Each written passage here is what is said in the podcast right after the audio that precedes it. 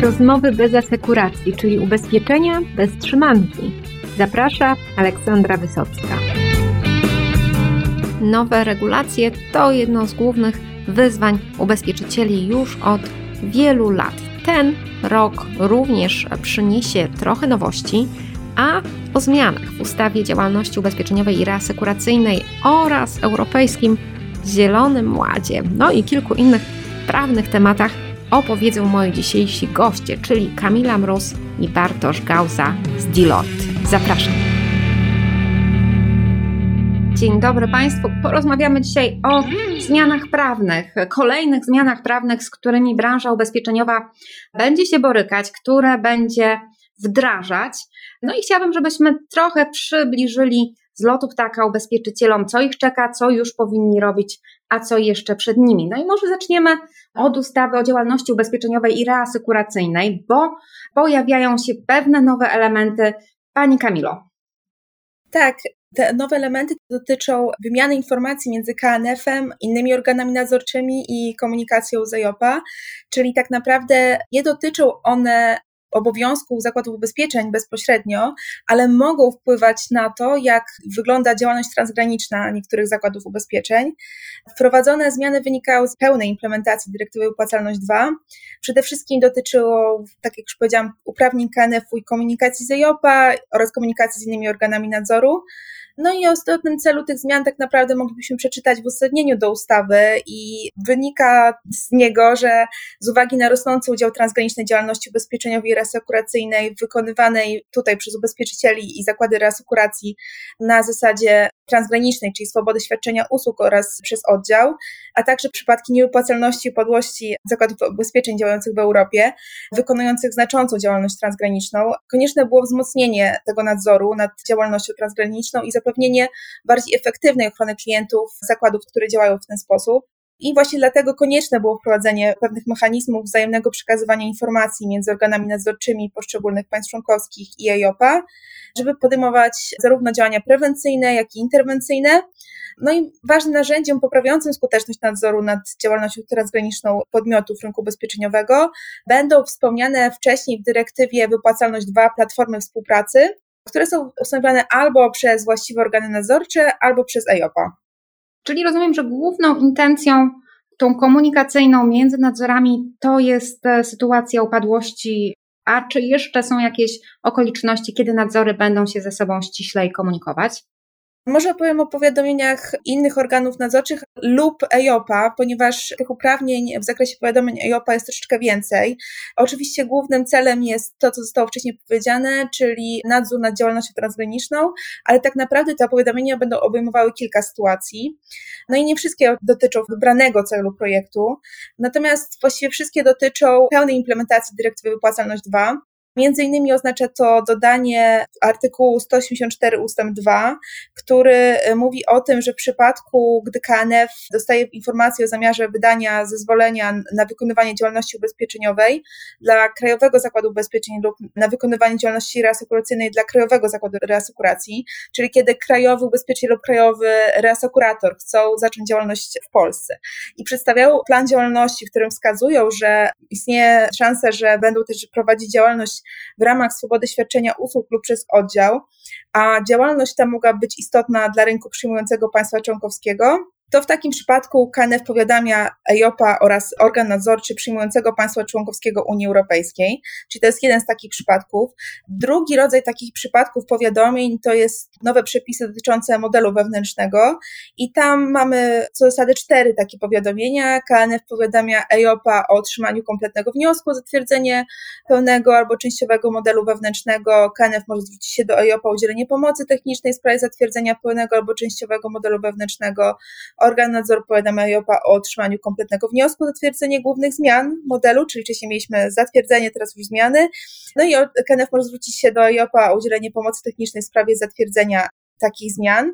Czyli to byłby taki drugi rodzaj powiadomień, potem trzeci rodzaj powiadomień to są już kwestie dodatkowych przepisów dla przypadków sprawowania nadzoru nad grupą, czyli nowe przepisy w artykule 391, w artykule 396. Natomiast najciekawsze, moim zdaniem, wydaje się wdrożenie tych przepisów, o których jest cel projektu, czyli artykuł 152a ustęp 2 oraz 152b dyrektywy wypłacalność 2, czyli u nas w ustawie o działalności ubezpieczeniowej reasekuracyjnej jest to artykuł 213a, 213b oraz 213c. Pierwszy z nich dotyczy możliwości ustanowienia platform współpracy, ale tak jak powiedziałam, platformy współpracy to jest coś między organami nadzorczymi. Dla zakładu ubezpieczeń bardziej ciekawe może być artykuł 213b i 213c. Pierwszy z nich dotyczy wymiany informacji w przypadku pogorszenia sytuacji finansowej lub wystąpienia innego ryzyka wynikającego z działalności krajowego zakładu ubezpieczeń lub krajowego zakładu reasekuracji na terytorium innego państwa członkowskiego i w przypadku, gdy KNF stwierdzi taki przypadek, to jest pogorszenie sytuacji finansowej lub wystąpienie innego ryzyka wynikającego z działalności tego zakładu, wykonywanego na terytorium innego niż Polska państwa członkowskiego w ramach swobody świadczenia usług lub przez oddział, które mogą mieć skutki dla rynku przyjmującego państwa członkowskiego Unii Europejskiej, to w takim przypadku powiadamy EIOPA oraz organ nadzorczy przyjmującego państwa członkowskiego. Jeżeli taka działalność jest istotna dla rynku przyjmującego państwa członkowskiego, organ nadzoru będzie miał możliwość wystąpić właśnie do organu nadzorczego o podjęcie współpracy w celu osiągnięcia wspólnego stanowiska jeżeli takie wspólne stanowisko nie zostanie osiągnięte, to KNF może zwrócić się do EIOPA o pomoc lub o ustanowienie i koordynowanie wspomnianych wcześniej platform współpracy. I jeżeli taka platforma współpracy zostanie ustanowiona, to KNF będzie obowiązany do przekazywania EIOPA i zainteresowanym organom nadzorczym niezbędnych do zapewnienia informacji, do zapewnienia właściwego funkcjonowania platformy. I takim lustrzanym odbiciem tego artykułu 213b jest artykuł 213c, który dotyczy możliwości powiadomienia organu nadzorczego przyjmującego państwa członkowskiego Unii Europejskiej, właściwego dla siedziby zagranicznego zakładu ubezpieczeń, wykonującego na terytorium Rzeczypospolitej Polskiej działalność w ramach swobody świadczenia usług lub przez oddział, o możliwość naruszenia przez ten zakład interesów klientów oraz uprawnionych z umów ubezpieczenia. Czyli jeżeli taki zagraniczny zakład ubezpieczeń działa w Polsce, to tutaj jest nowe uprawnienie KNF-u dotyczące tego, że może powiadamiać o pewnych nieprawidłowościach organ nadzorczy państwa członkowskiego Unii Europejskiej, który jest właściwy dla siedziby tego zagranicznego zakładu ubezpieczeń. I znowu w sposób lustrzany, w przypadku gdy działalność zagranicznego zakładu ubezpieczeń wykonywana w Polsce w ramach swobody świadczenia usług albo przez oddział jest istotna dla polskiego rynku, KN współpracuje z takim zagranicznym organem nadzorczym w celu osiągnięcia wspólnego stanowiska. Jeżeli takie wspólne stanowisko nie zostanie osiągnięte, KNF może zwrócić się do EIOPA o pomoc lub ustanowienie i koordynowanie platform współpracy. W przypadku ustanowienia tej platformy współpracy znowu KNF będzie obowiązany do przekazywania niezwłocznie zainteresowanym organom nadzorczym i EIOPA informacji niezbędnych dla właściwego funkcjonowania tej platformy. Czyli rozumiem, że intencją tych przepisów jest wzmocnienie bezpieczeństwa finansowego całego rynku ubezpieczeniowego i przyspieszenie obiegu informacji, jeżeli coś jest niepokojącego. Dobrze rozumiem? Tak, dokładnie tak to myślę, że to są zmiany tak naprawdę pozytywne, bo takie skutki opóźnionego transferu informacji, no to no, mogliśmy obserwować, chociaż wydaje mi się, że, że i tak ta ostatnia sytuacja została zażegnana całkiem sprawnie. Pojawiało się tutaj sporo, kilkukrotnie pojęcie tej platformy współpracy. Jak to dokładnie ma wyglądać? Kwestie tych platform reguluje w dyrektywie wypłacalność 2 artykuł 152b, czyli on został właśnie zimplementowany w Polsce. Jest to narzędzie, które ma poprawić skuteczność nadzoru nad działalnością transgraniczną podmiotów rynku ubezpieczeniowego. Ustanawiane są one, tak jak już powiedziałam, przez właściwy organ nadzorczy albo przez EIOPA. Wydaje się, że ich celem jest wzmocnienie wymiany informacji i poprawa współpracy między właściwymi organami nadzorczymi i zgodnie z nowym przepisem, czyli właśnie 213a, KNF będzie mógł wystąpić do zainteresowanych właściwych organów nadzorczych z innych państw członkowskich z wnioskiem o ustanowienie takiej platformy. No i z drugiej strony KNF będzie miał również możliwość uczestniczenia w takiej platformie współpracy ustanowionej na wniosek innego organu nadzorczego. I tak jak wcześniej wspominałam, w przypadku ustanowienia przez EIOPA, Platformę Współpracy, KNF będzie przekazywał niezwłocznie zainteresowanym organom nadzorczym EIOPA informacje niezbędne dla właściwego funkcjonowania tej platformy.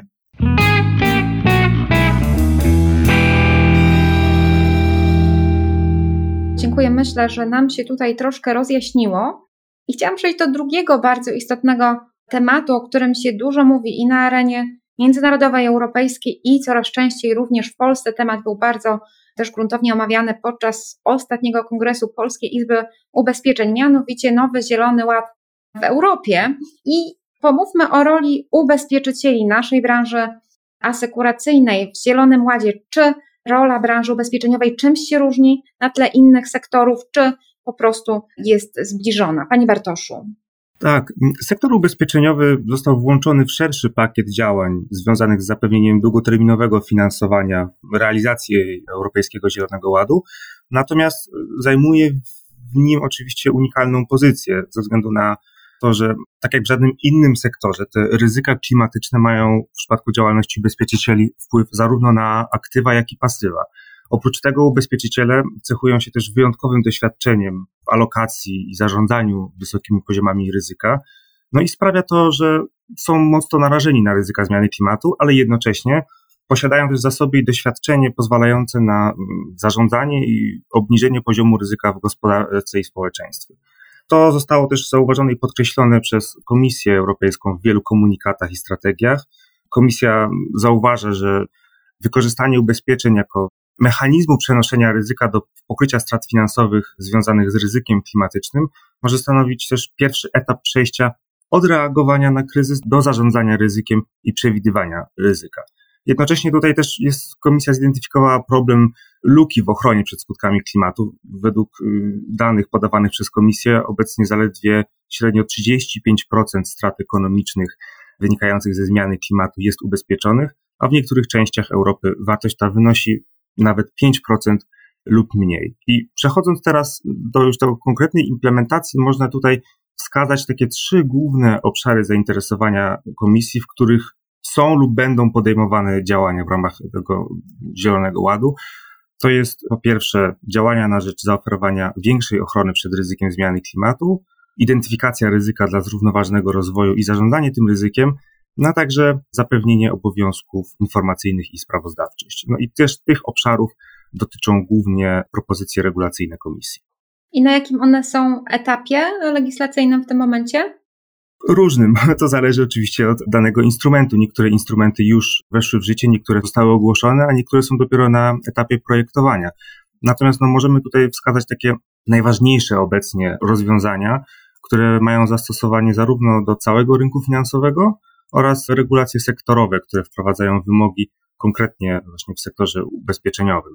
No i tutaj na pierwszy plan wychodzi na pewno rozporządzenie w sprawie ujawniania informacji związanych ze zrównoważonym rozwojem w sektorze usług finansowych, czyli tak zwany SFDR, to rozporządzenie weszło w życie już 10 marca 2021 roku, no i reguluje, w jaki sposób ryzyka i czynniki zrównoważonego rozwoju powinny być uwzględniane w procesach decyzyjnych dotyczących inwestowania. Konkretnie znajduje ono zastosowanie do uczestników rynku finansowego, w tym zakładów ubezpieczeń, udostępniających ubezpieczeniowe produkty inwestycyjne, a także do doradców finansowych.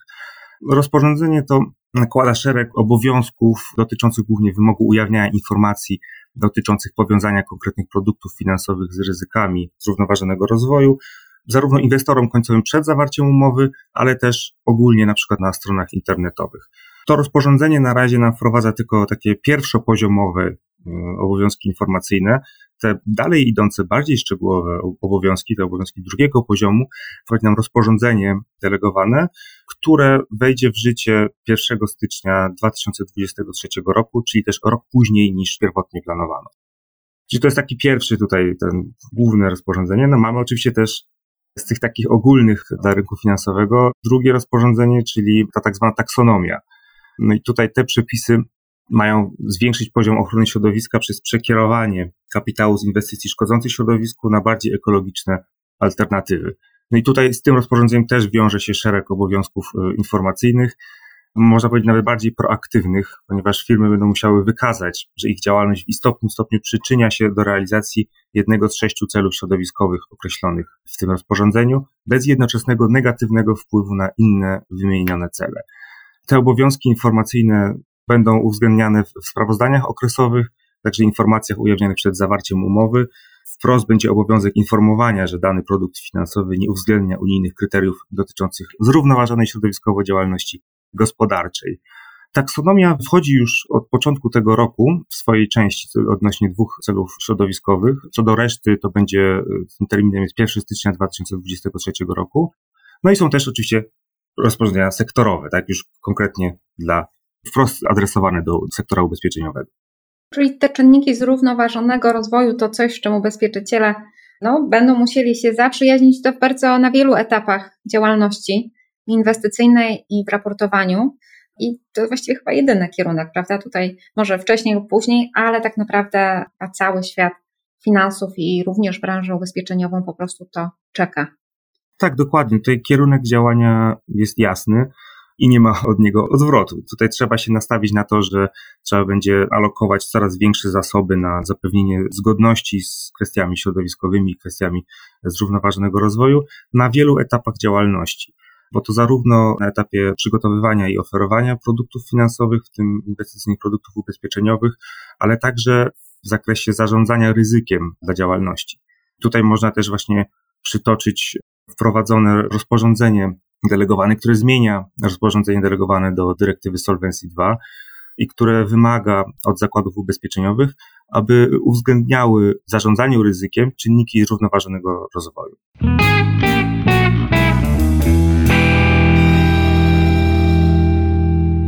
A co z produktami inwestycyjnymi? Już troszkę Pan o tym wspomniał. Jak te zmiany wpłyną na ich dystrybucję? Czy tam też prawnie coś się zmieni? Tutaj też mamy do czynienia z konkretnym rozporządzeniem adresowanym do sektora ubezpieczeniowego. Rozporządzenie delegowane zmieniające dwa rozporządzenia delegowane do dyrektywy dystrybucyjnej.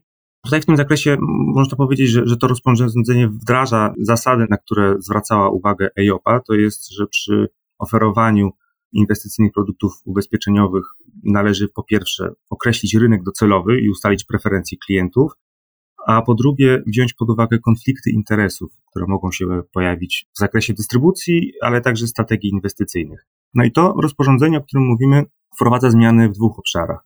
Po pierwsze, nakazuje ono uwzględnić preferencje klientów zainteresowanych nabyciem ubezpieczeniowych produktów inwestycyjnych w zakresie zrównoważonego rozwoju i to uwzględnienie ma stanowić uzupełnienie oceny adekwatności produktów finansowych. No i w tym zakresie to rozporządzenie delegowane też zapewnia spójność z wspomnianym już wcześniej SFDR-em i rozporządzeniem w sprawie taksonomii, konkretnie w odniesieniu do ubezpieczeniowych produktów inwestycyjnych. Celem tego rozporządzenia jest też wsparcie komisji ze zjawiskiem greenwashingu, tak? czyli oferowanie produktów, które wydają się spełniać te kryteria zrównoważonego rozwoju, a tak naprawdę, kiedy się zerknie pod powierzchnię, no to się okazuje, że te produkty tutaj większego związku z tymi czynnikami nie mają. No i to rozporządzenie ma gwarantować tym klientom, którzy wyraźnie wyrażą preferencje w zakresie zrównoważonego rozwoju, że zostaną im zarekomendowane instrumenty finansowe, które wykazują pewien poziom istotności pod względem zrównoważonego rozwoju.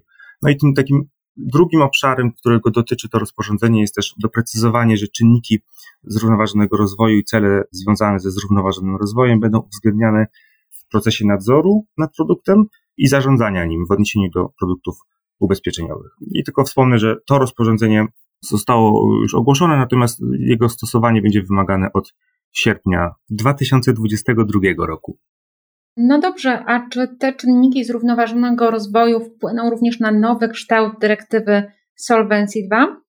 Tak, tutaj komisja we wrześniu 2021 roku przedstawiła wniosek dyrektywy zmieniającej dyrektywę Solvency II w odniesieniu właśnie między innymi do ryzyka dla zrównoważonego rozwoju. Komisja wskazuje, że w tym zakresie dyrektywa, jeśli chodzi o zarządzanie ryzykiem, spełnia swoje zadanie i nadal uwzględnia potrzeby i problemy, które miała rozwiązywać. Natomiast stwierdzono, że ubezpieczyciele, czy ta dyrektywa i ubezpieczyciele działając na, jej podstawie, działają trochę krótkoterminowo, a to, to podejście krótkoterminowe, no niestety nie zdaje egzaminu, jeśli mamy do czynienia z ryzykami zmiany klimatu, które ze swojej istoty charakteryzują się długim terminem. No i na tym tle projekt wprowadza artykuł 45a do dyrektywy Solvency II i zgodnie z nim ubezpieczyciele będą zobowiązani do określenia istotnej ekspozycji na ryzyko związane ze zmianami klimatycznymi, no i w stosownych przypadkach będą musieli dokonać oceny wpływu długoterminowych scenariuszy zmian klimatu na swoją działalność.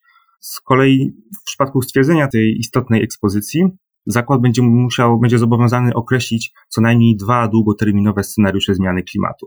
Pierwszy to jest scenariusz, w którym wzrost temperatury na świecie pozostaje na poziomie niższym niż 2 stopnie Celsjusza, a drugi scenariusz to jest taki, kiedy ten wzrost jest wyższy niż 2 stopnie Celsjusza. Biorąc to pod uwagę, własna ocena ryzyka i wypłacalności będzie musiała zawierać przeprowadzoną w regularnych odstępach czasu analizę wpływu na działalność zakładu. No i odstępy te, tej ponownej analizy będą musiały być też proporcjonalne do charakteru, skali i złożoności ryzyk, przy czym nie powinny być dłuższe niż 3 lata. Tutaj też dyrektywa wskazuje wprost, że ubezpieczyciele sklasyfikowani jako zakłady o niższym profilu ryzyka będą wyłączeni z obowiązku analizy tych scenariuszy klimatycznych. No, to temat jest bardzo rozległy i no, ponadnarodowy, dlatego chciałam podpytać trochę o takiej bardziej długofalowej roli EIOPy w zielonej transformacji naszej branży ubezpieczeniowej. No, co tam się dzieje i, i jaka jest perspektywa taka bardziej regionalna, o tak bym powiedziała? To można powiedzieć, że EIOPA ma taką rolę wysyłania impulsów do działania, które potem są implementowane przez komisję, ponieważ też szereg wniosków legislacyjnych komisji bazuje na wcześniejszych opiniach EIOPy. Tak na przykład jest w przypadku opinii na temat zrównoważonego rozwoju w dyrektywie Solvency 2 z 2019 roku, który jest wielokrotnie cytowany przez komisję przy kolejnych projektach. Dlatego też lektura stanowisk i opinii EIOPy pozwala nam też przewidywać pewne kierunki konkretnych zmian legislacyjnych. Natomiast z takich najistotniejszych opinii i stanowisk EIOPy można wskazać właśnie w tym kontekście czynników zrównoważonego rozwoju, opinie na temat nadzoru wykorzystywania scenariuszy ryzyka zmian klimatycznych we własnej ocenie ryzyka i wypłacalności, no i już też doszczegóławiające wytyczne dokonywania tej oceny istotności ryzyka we własnej ocenie ryzyka i wypłacalności, które są obecnie konsultowane. Czy na koniec jeszcze o jakichś planach EIOPy w temacie właśnie ESG powinniśmy wiedzieć? EIOPA ogłosiła swój taki dokument programowy na lata 2022-2024, w którym precyzuje takich siedem obszarów, którymi będzie się szczególnie zajmować w tym okresie w obszarze ESG. Z takich najważniejszych, no to można wskazać wydanie podręcznika dla nadzorców odnośnie nadzoru nad tymi ryzykami zrównoważonego rozwoju, no a także monitoring tej opinii dotyczącej nadzoru wykorzystywania scenariuszy ryzyka zmian klimatycznych we własnej ocenie ryzyka i wypłacalności.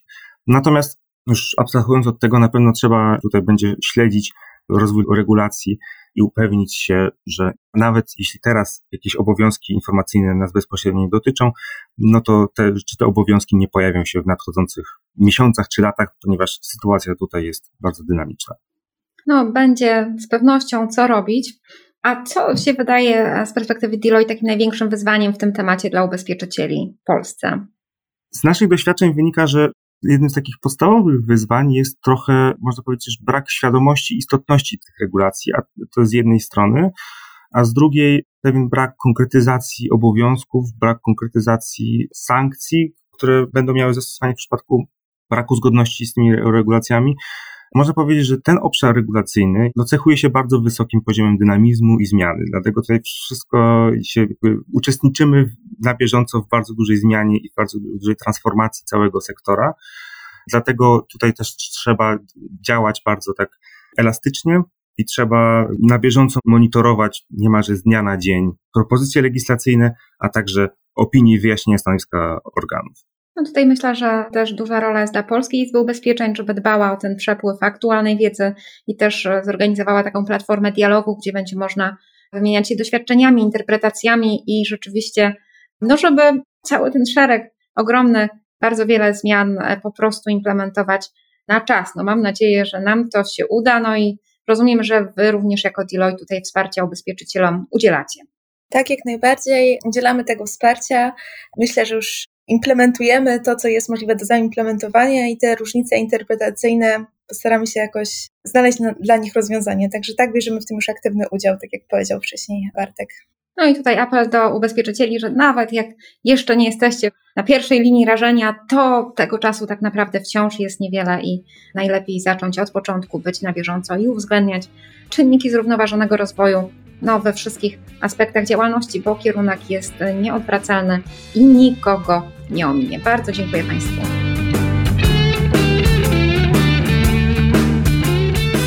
Jeszcze jednym ważnym wyzwaniem, a może nawet najważniejszym wyzwaniem dla ubezpieczycieli jest to, żeby dbając o zgodność z tymi wszystkimi nowymi i transformującymi się starymi przepisami, nie zatracić kontaktu z duchem prawa, czyli pamiętać o intencjach, które stoją za szczegółowymi przepisami. Te intencje często są naprawdę doniosłe i warte realizacji. Więc, żeby połączyć zgodność, compliance z ideą, tego Państwu życzę. No i zapraszam do kolejnych odcinków podcastu ubezpieczeniowego Rozmowy bez asekuracji.